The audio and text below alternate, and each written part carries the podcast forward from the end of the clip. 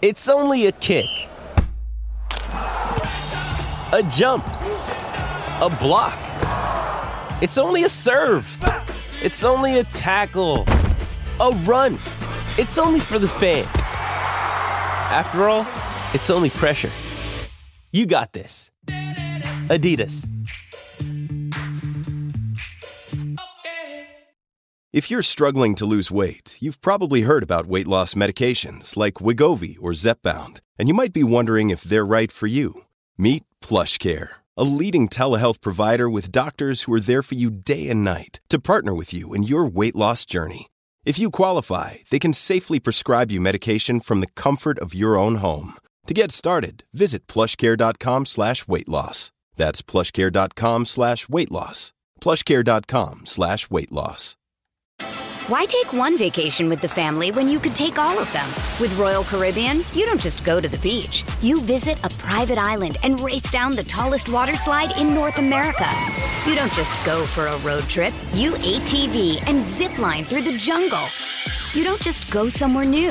You rappel down waterfalls and discover ancient temples. Because this isn't just any vacation. This is all the vacations. Come seek the Royal Caribbean. Ships Registry Bahamas. Hey there, it's the Planet Football Podcast. Grant Wahl here with Luis Miguel Echegaray. How are you, my friend? I'm good, my friend. I'm good. A very surprising evening in the Champions League. Yeah, Liverpool, defending champion, is out. Atletico Madrid pulls it off at Anfield. Crazy game where we go into extra time all square and then madness ensues. And this will always be remembered for Adrian becoming the second Liverpool goalkeeper in three years to be directly at fault in Liverpool going out in Champions League. Two years ago, it was Loris Karius in the Champions League final. Here it's Adrian uh, setting up, causing with his terrible clearance at Lady to get the goal that puts them ahead in extra time after Roberto Firmino had scored to put Liverpool ahead. You thought Liverpool was going to advance when Firmino scored. And instead, the floodgates open. Two more go in for Atletico Madrid. And what do you make of the whole thing? Yeah, no, well put. I mean, a classic smash and grab, I thought, right? It was definitely one that we didn't see coming, especially as Liverpool really turned it up in the second half. You thought that with the home crowd behind them, with the offensive juggernaut that was coming from Sadio Mane, Mohamed Salah, I thought Jordan and Henderson finally was really just evident on how much he was needed after being injured for a while. Um, you thought just this was Liverpool's to take, and you know, especially after they went ahead. But this was just classic smash and grab. As you mentioned, Adrian was at fault uh, for the opening goal for Atletico Madrid, their first goal. But really, to be honest with you, Grant, it was also about just being super Simeone in a way, right? Like never right. never say never. Just just just keep plugging away. You know, I mean Simeone definitely went into this game just like he went into the first one saying to his team, "Listen, we're not going to if we individually try and match them uh, from a talent perspective, from an offensive perspective, just we have to be realistic. I don't think we're going to win this one. So we just have to do what we can do when we don't have the ball. And as much as at fault as Adrian was, Oblak was incredible. Um, he just was so commanding in every sense of the word and really just controlled as much as he could, especially from dead ball situations. And the other person that really deserves credit, I thought, is Thomas Partey in the middle for Atletico Madrid. I thought he had a really good game, especially in defensive transition. So, you know, yes, Adrian was really at fault for the first one, and we really are in shock in many ways, but you know, Llorente, uh, you know, came in and and did the business, but really this was about Atletico Madrid just stealing this win thanks to the players that uh, Simeone relies the most. Yeah, it, it's an interesting way to look at Atletico advancing here. I don't think this was a fluke. They got an early goal in the first game and basically shut up shop. That's very Simeone. The second game, uh, in the end, they did what it took, and they weren't necessarily the better team on the night in terms of attacking, but they they still defended. And Oblak, as you mentioned, was very very solid in this game, despite Liverpool spending a lot of time in the Atletico half.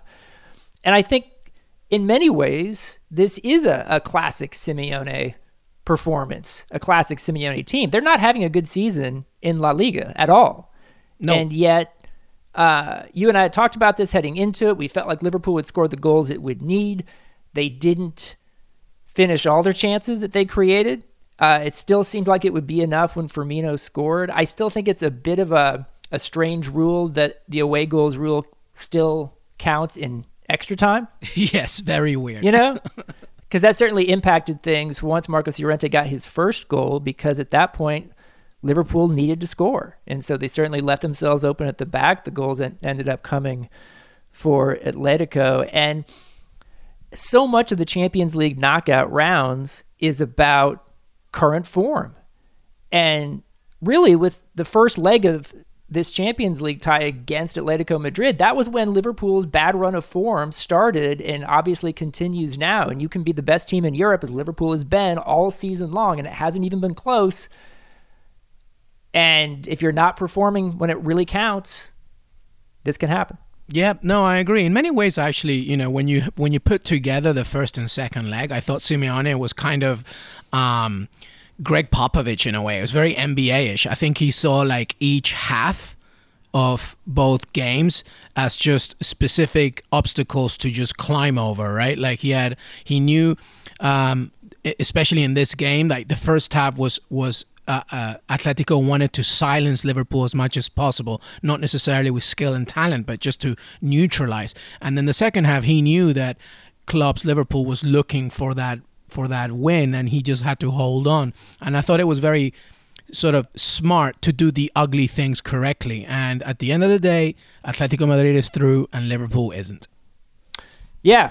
Uh, also today, PSG with some uncharacteristic grit, I thought, in an empty home stadium in Paris, gets a 2 0 win against Dortmund, advances to the quarterfinals on a 3 2 aggregate.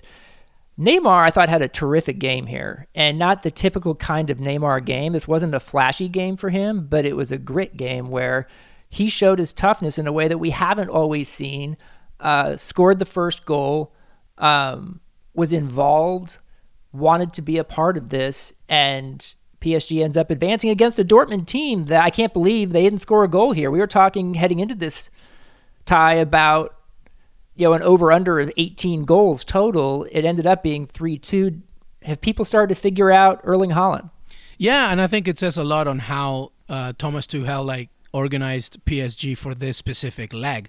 I think you said it perfectly. I think uncharacteristic grit is pretty much the way that you saw PSG today. And I agree with you. I think Neymar was really good. He, you know, I don't know if it was like a blessing in disguise to have an empty stadium, but all he cared about was just working for that team and and focusing on direct play, especially when he didn't have the ball, and just playing his teammates uh, in good positions. And I think it worked. Um, listen, for so many years, you know, this is the first time now that PSG is making it to the quarterfinals since Mbappe and Neymar have arrived. We have talked about, you know, it's just all flash and no substance. And this performance tonight proves that you know, PSG can get it together. I mean, this was a team that didn't start with Mbappe in the game. Um, You know, it, it, had a really a sort of unorthodox type of uh, formation where you had like Neymar and Cavani with Sarabia and Di Maria behind them, and then Paredes and Idrissa Gueye behind them. So really, it was a, it was about just making sure, to your point, to making sure that Borussia Dortmund didn't score. And the moment Haaland was even close to the ball, you know, like bees you know, to honey were just like going around the striker in order to, uh, you know, making sure that he didn't do what he usually does. And you have to give PSG all the credit in the world, uh, especially, uh, you know, back to Neymar and just how they performed. Yeah, very impressive. And we'll talk a little bit about uh, the quarterfinals or the round of 16 games from yesterday, Tuesday. Uh, RB Leipzig advances easily against Tottenham Hotspur, which continues to look like a shadow of its former self. The team Spurs that made last year's final, uh, beaten three to nothing in Germany by Leipzig, four nothing on the aggregate. Uh, is there much to say about this except just Leipzig tore them apart? Yeah, not pretty much. Everything that we've been talking about for so long. You know, this is a Tottenham side that's really just uh, devoid of ideas, devoid of creativity. Mourinho running out of excuses, even just pointing to individually blame players. Um, you know, you can talk all about Dele Alli, Lucas Moura, Lamela not doing enough, uh, Harry Kane being missing and stuff, but we're talking about you know, a Bundesliga team that's not a champion yet, right? Uh, no matter how much money has been added into it. And I thought they were great, especially Angelino. I was really impressed with him. Yeah. Um, so, you know, there's nothing more to say about the fact that the, the better team won, uh, both from a tactical and overall uh, statistical perspective. So the other three quarterfinalists now Atletico Madrid, PSG, RB Leipzig, and then Atalanta. Love it. The little team that could from Italy, beating Valencia 4 3 on the day, 8 4 on aggregate. Ilicic with four goals in this game. And it's the best story in European soccer. Yep, and we've talked about it for so long. You know, we know, you know, a lot of us now know the Atalanta story. Uh, like you said, the little train that could. I mean, this is just a great, great team that just doesn't care who you are. And once again, Tuesday night was another example. This is a team that it was heavily ahead heading into this. You could have easily parked the bus or at least be conventional, especially when you're again playing in an empty stadium away from home. But nope, Atalanta just wants to keep scoring. Granted, it's not defensively going to be the smartest team. It's always going to concede. Uh, you know, this game obviously conceded three, but they don't care. They're going to score from each angle, and by the end of it, they scored seven goals in aggregate, and they are just such a joy to watch. And I'm so excited to see, uh, you know, what they do in the quarterfinals. So we have half of the eight quarterfinalists in the field. Gotta love the knockout rounds of UEFA Champions League. I think the group stage is a little bit boring, but the knockout rounds make up for it. It seems like every season. And now we have more games coming next week, I think, but I don't know because uh, coronavirus is taking over Europe and elsewhere. And I'm very curious to see what happens with these games next week. Uh, will they take place at all? Will they take place in empty stadiums? Uh, our interview coming up here is actually me interviewing my wife, Dr. Celine Gounder, who's an infectious disease expert, about coronavirus and how it's impacting the sports world. So I think you'll want to hear that interview. But always good to talk about Champions League and soccer with you, my friend. You too, buddy. We'll talk each other again next week. Why take one vacation with the family when you could take all of them? With Royal Caribbean, you don't just go to the beach. You visit a private island and race down the tallest water slide in North America. You don't just go for a road trip. You ATV and zip line through the jungle. You don't just go somewhere new. You rappel down waterfalls and discover ancient temples. Because this isn't just any vacation. This is all the vacations. Come seek the Royal Caribbean. Ships Registry Bahamas. When you need mealtime inspiration, it's worth shopping Kroger, where you'll find over 30,000 mouthwatering choices that excite your inner foodie. And no matter what tasty choice you make, you'll enjoy our everyday low prices, plus extra ways to save, like digital coupons worth over $600 each week. You can also save up to $1 off per gallon at the pump with fuel points. More savings and more inspiring flavors make shopping Kroger worth it every time. Kroger, fresh for everyone. Fuel restrictions apply. Another day is here, and you're ready for it. What to wear? Check. Breakfast, lunch, and dinner? Check. Planning for what's next and how to save for it? That's where Bank of America can help. For your financial to dos, Bank of America has experts ready to help get you closer to your goals. Get started at one of our local financial centers or 24-7 in our mobile banking app. Find a location near you at bankofamerica.com slash talk to us. What would you like the power to do? Mobile banking requires downloading the app and is only available for select devices. Message and data rates may apply. Bank of America and a member FDIC. Our guest today is my wife. Dr. Celine Gounder is an internist, infectious disease specialist, and epidemiologist. She co hosts the podcast Epidemic on the coronavirus with former U.S. Ebola czar Ron Klain. And you can see her on TV lately on channels like CNN. Thanks for coming on the show. Oh, it's a pleasure. Um, I never thought that you would come on my soccer podcast. The fact is, you don't have any interest in sports. Uh, our friends find a lot of humor in that. Uh, obviously, we connect in a lot of other areas.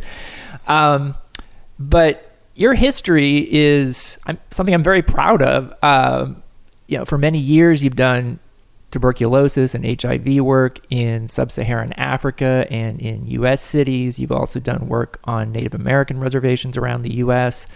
In early 2015, you spent two months in Guinea in West Africa as an Ebola aid worker.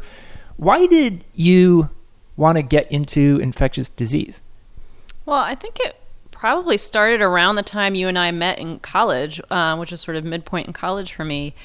Um, you know, I, I have always been sort of a science math kind of person, and it made sense um, to leverage that in, in service, uh, in public service for social good. Uh, through public health and medicine. And I think what really turned me on to infectious diseases, um, you know, I read Paul, Dr. Paul Farmer's AIDS and Accusation uh, back in college. I read Laurie Garrett's The Coming Plague back in college. And I think those kinds of readings um, were really formative uh, in terms of understanding that infectious diseases are very much um, social, societal diseases. They're diseases of the poor, the marginalized. And so it it made sense to me if I wanted to do something in service that that was a problem or a set of problems that I wanted to tackle. And you know, and to be fair, there is something kind of exciting and um, you know about the science of infectious diseases, and that made it fun too. Yeah, and also because infectious disease is often um, diseases of the poor. This isn't a lucrative gig for you as a doctor, um, and the service aspect of this, not just globally but in the U.S., is something I'm I'm really proud of. Um, we're going to talk about coronavirus here and in a sports context uh, we're recording this on Wednesday morning, uh, March 11th. So this is obviously a very changing situation all the time. As of right now, how concerned are you about coronavirus? I am very concerned. Um, if you look at what's happening in Italy, for example, right now, and elsewhere in Europe, we're probably about a week or two behind them. In the US. In the US, yep. And their healthcare systems are flooded with patients. They're having a really hard time. They are overwhelmed. Uh, and I'm really concerned that that's going to be us in about two weeks' time. So there's people out there right now questioning why are we getting so worked up about coronavirus, especially when they compare it to the flu and they say, oh, look how many deaths there are per year from the flu. Look how few deaths we've seen from coronavirus so far. Look how many cases there are of the flu every year. Look how few cases of coronavirus we have right now. What would you say to those folks who say we're totally overreacting right now? Well, so first of all, the flu is not a benign illness. About 50, 60,000 people die from influenza every year. They tend to be the very young, the very old. Um, and it kills by giving you a severe pneumonia in general. And, and that's ex- actually exactly how coronavirus also kills. And you can end up on a ventilator quite severely ill. Um, now, we, you know, there's been a lot of obsession over numbers, um, and one of those numbers is the case fatality rate. So when we talk about case fatality rate, what we're talking about is the percentage of people infected who die. And with the regular seasonal flu, you're talking about 0.1 to 0.2%. So if you as an individual get the flu, that's about your level of risk of dying. Uh, with coronavirus in the US setting, the best guess estimates are probably in the 0.6 to 0.8% range. So likely below 1%. So everybody's like, oh, well, that's not a big deal, right? But if you then translate that into raw numbers, you know, let's say it's maybe 5 t- 10 times more deadly than influenza, that's a lot of people. That's, you know, f- 50,000 times 5 or 10, you're talking about what, 250 to 500,000 people in a year um, potentially dying from coronavirus. That's that's not a small number. Yeah, we just saw today Angela Merkel, the German chancellor, say that she thinks 70% of Germans could end up being infected with coronavirus. And yet we see here in the US some public officials downplaying it and acting as if 70% is like that that would never happen. Like where are you on that? I mean, the best the best estimates I've seen on that is somewhere in the 40 to 70 percent range in this first year uh, of transmission, and you know, and then you may still see, we probably will see ongoing transmission after that. Um, so, you know, I, I, do think that this is something that is going to spread across the country in communities um, in the in the very near future where it hasn't already, uh, and a lot of people are going to be infected. Now, most of those people, fortunately, will only have mild illness, um, but for those who do get severely ill, that's going to be a major problem. And right now in the soccer world, we're seeing the season postponed in Italy for a month. We're seeing Champions League games in Europe being played in empty stadiums. Is this the appropriate action to be taking place? Yeah, I, I, think unfortunately that is really where we need to be right now. I, I think mass gatherings, whether it's a political rally or a sporting event, um, we really need to be stepping back away from. I think you know there there's a few things to consider with those um, kinds of decisions. One is is there community spread where the event is going to be located?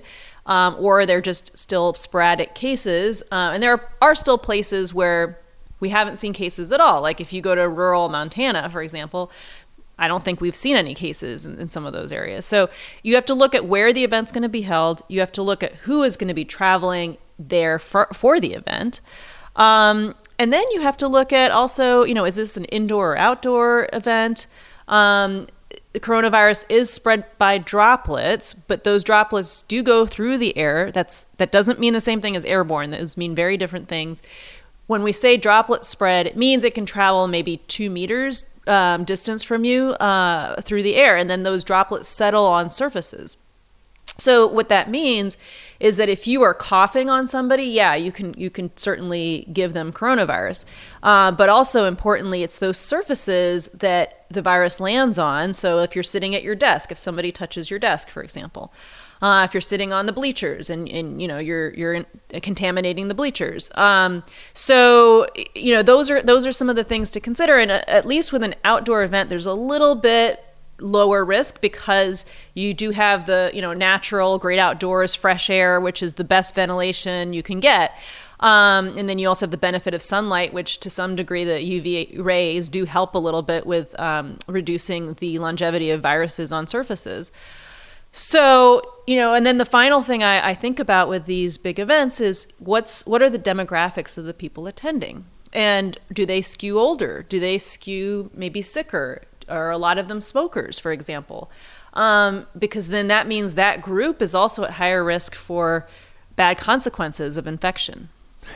The NCAA basketball tournament is about to start soon uh, around the country, indoor arenas. Um, do you think they should be playing in empty arenas? Do you think they should cancel it altogether? Mother's Day is around the corner. Find the perfect gift for the mom in your life with a stunning piece of jewelry from Blue Nile. From timeless pearls to dazzling gemstones, Blue Nile has something she'll adore. Need it fast? Most items can ship overnight. Plus, enjoy guaranteed free shipping and returns. Don't miss our special Mother's Day deals. Save big on the season's most beautiful trends. For a limited time, get up to 50% off by going to Bluenile.com. That's Bluenile.com. With threats to our nation waiting around every corner, adaptability is more important than ever. When conditions change without notice, quick strategic thinking is crucial. And with obstacles consistently impending, determination is essential in overcoming them. It's this willingness, decisiveness, and resilience that sets Marines apart. With our fighting spirit, we don't just fight battles, we win them. Marines are the constant our nation counts on to fight the unknown. And through adaptable problem solving, we do just that. Learn more at marines.com. Well, in terms of the crowd, empty arenas for sure, um, that will definitely reduce the risk, and, and that's where the, the greatest density of people is. But for the players, I think that's the other question: is how do you protect the players? Um, you know, do we need to be screening the players for symptoms? Do they need to essentially be quarantined as a team and not having contact with people on the outside to make sure that the coronavirus doesn't spread within the team?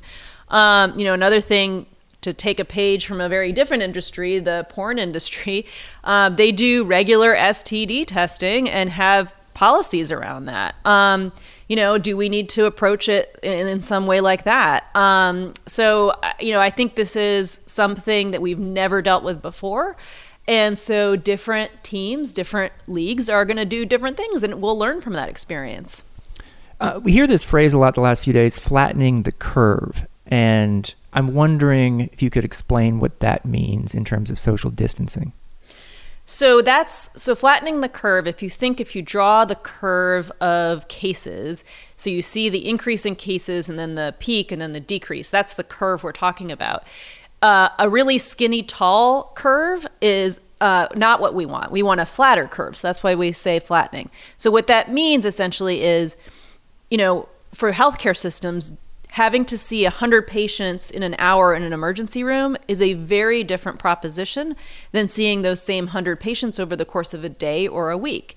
And so when you have a flood of people coming in, it creates a few problems. One, it's the space. You're crowding more people into the space in a short period of time. Two, it's the staffing. Do you have enough staffing to deal with all those patients? And then you're also going to deal with wait time. So let's say you, you know you don't have the coronavirus, you have a heart attack, and you come in. We're going to be slower to respond and take care of you with your heart attack if we're swamped with all these patients. So what we want to do is slow down the transmission. We know it's going to spread. We know that, but what we want to do is slow it down so that the cases occur in a way that we can actually keep up and do so safely. And we keep hearing that a vaccine for coronavirus won't be available for a year to 18 months at the very least. Why is that? So we can't possibly design a vaccine for every single virus known to man. And actually, this one was not known to man before. It was it's a new one. So um, what we're essentially doing is using um, experimental vaccines that were in development for other things like MERS and SARS and other coronaviruses, and adapting those for this one. Now, there's a process involved. You know, you're giving something to a normal, healthy person. So you have to be sure that it's safe and effective. And the safety piece is a big piece of this.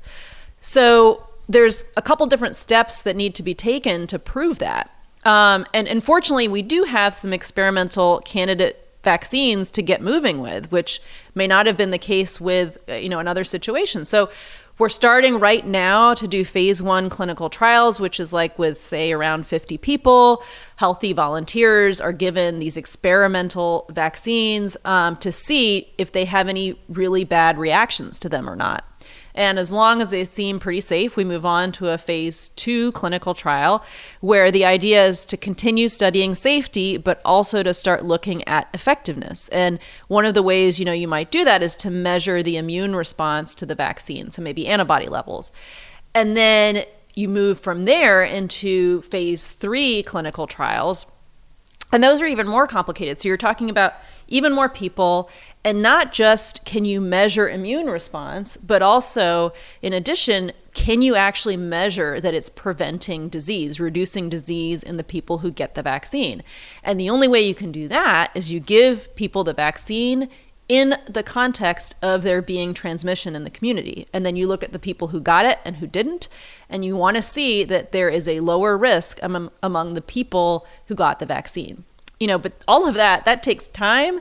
There's a lot of logistics involved in that. And then there's the ethical piece. You know, if you have community transmission and you're doing your phase three clinical trial, who are you giving the vaccine to? Who are you enrolling? How do you prioritize? Um, you know, and I think that's going to get sticky, especially since probably it's going to be healthcare workers who are prioritized because they do tend to be healthier than say the elderly or people with chronic medical conditions who you know you probably wouldn't want to start do uh, giving an, an, experimental vaccine to. So we would probably start with healthcare workers since they're another high risk group. And then you're going to have people saying well why do healthcare workers get to get this before me? You know um, through a study. So these are these are complicated um, ethically challenging situations. Um, I remember before the 2016 Olympics, you actually wrote a piece for Sports Illustrated about Zika because we were starting to see some people calling for those Olympics in 2016 to be canceled because of Zika. And I remembered that your point was we shouldn't cancel the Olympics. And I'm wondering why you thought that then and how you feel about the Olympics this summer with coronavirus and whether those should go on, or Euro 2020, which takes place even sooner, all around Europe this time uh, in June. So those are very different infectious diseases. One is a mosquito. Zika is a mosquito-borne infectious disease. So the way you control it has more to do with environmental controls, things like standing water. Uh, you know, do you have um, screens on your windows and and those kinds of things? You know, mosquito control in the community and that's very different from trying to control something that is spread from person to person through droplets. So, as a result, because the transmission is different, um, the dynamics of the disease are different, the risks are different. And I fear that, especially a big international event like the Olympics in Japan, you're basically bringing people from all over the world together, mixing them all together. You're going to have coronavirus there. There is going to be transmission. And then you're then sending them back home to sort of amplify transmission back home. And to me that does not sound like a good you know a good plan. Um, it's not my decision and there are i'm sure arguments in both directions but to me that looks like a great way to amplify spread of the disease. Are you thinking right now that they should not hold euro 2020 or the olympics or that they should potentially do it with no spectators? You know, I think the empty stadium approach is a, is a good compromise, honestly, with these things. Um, and then then it goes back to what we were talking about earlier in terms of how do you make sure the players are kept safe. Um, and, you know, that may involve quarantining teams within themselves um, and doing frequent screening of teams um, to make sure that there's no introduction of disease within the, the team unit. I do know in particular the Olympics have the Olympic Village where they have basically all of the athletes in one pretty small space, which seems like that would be a concern.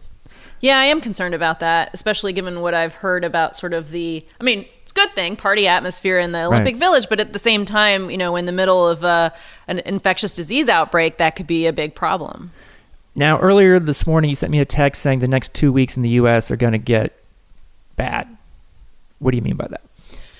Well, um, we're about two weeks behind if you look at sort of the curves of cases in Italy and the US. We're probably about two weeks behind them. They have more doctors per person, more hospital beds per person than we do here in the US. And so if we follow that same pattern, and there's really no reason to think otherwise right now, um, it's very likely we're going to see the same overwhelming number of patients presenting to healthcare systems. And that's going to be uh, dangerous to everybody. So, what should ordinary Americans be doing right now to help prevent the spread of coronavirus? Well, to the degree that you can, work from home. I, I realize not everybody can do that. Some people get paid by the hour.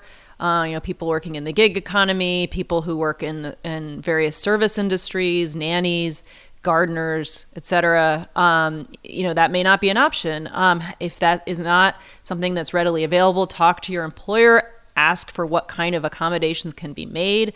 You know, I had a um, conversation with our housekeeper yesterday. I said, "Look, if you're feeling sick, just stay home. We'll pay you anyway." Um, you know, so I think also we need to be proactive ourselves about offering that to people who may find themselves in that situation.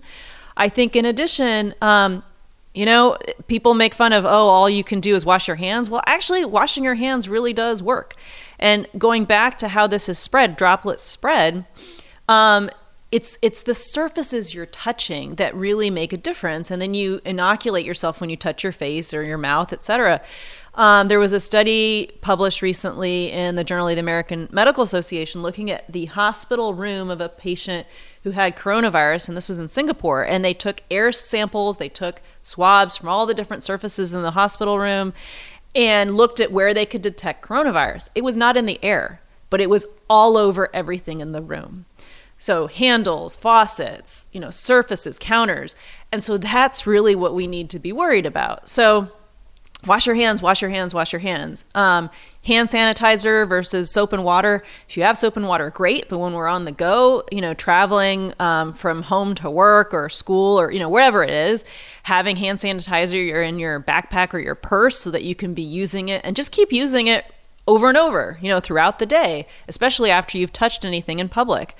Um, so those things can really help. Please do not hoard masks. We are seeing shortages in hospitals, which means we can't take care of you, whether it's coronavirus or not. Um, we need those masks, and that's really again not going to help you. It's only if you're standing within two meters or so of somebody and they're coughing um, on you or, or, something like that that you're going to be um, getting any protection from a mask. And remember, as doctors and nurses, we get very close to patients.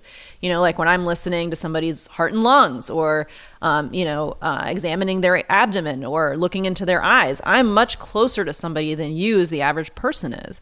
So I think those are really important things. And then if you're somebody who has a chronic medical illness, make sure you have refills of your medications um, so that you know that you don't run out when we're in the healthcare system whether it's doctors offices or hospitals where we're dealing with a huge influx. You know to be dealing with um, just routine refills on medications is also going to be a big challenge. Um, one question i have for you is and this comes up when you go to a place like guinea for two months to do ebola aid work or when you might be treating someone for coronavirus any day now here in New York, or if you're dealing with potential uh, needle pricks mm-hmm. um, with HIV patients.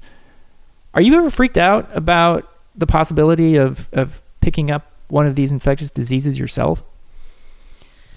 I mean, it's certainly, I certainly think about it, you know, and then what are you going to do? But at, at, at the same time, I don't think you can fixate on that. And the fact is, because I know how these things are transmitted, I do know um, how to protect myself. And so I really just focus on okay, I just need to be very rigorous about these things. And that's the best I can do.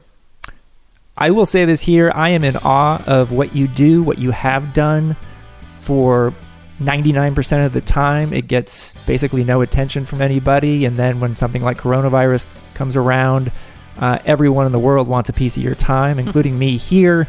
So thank you for taking a bit of time, and I hope our listeners uh, learned some things. I learned some things, and thank you. Yeah, and check out the uh, Epidemic podcast. You can find it at epidemic.fm with links to uh, the podcasts on Apple, Google, and Spotify. And you can pretty much find us on any uh, podcast platform.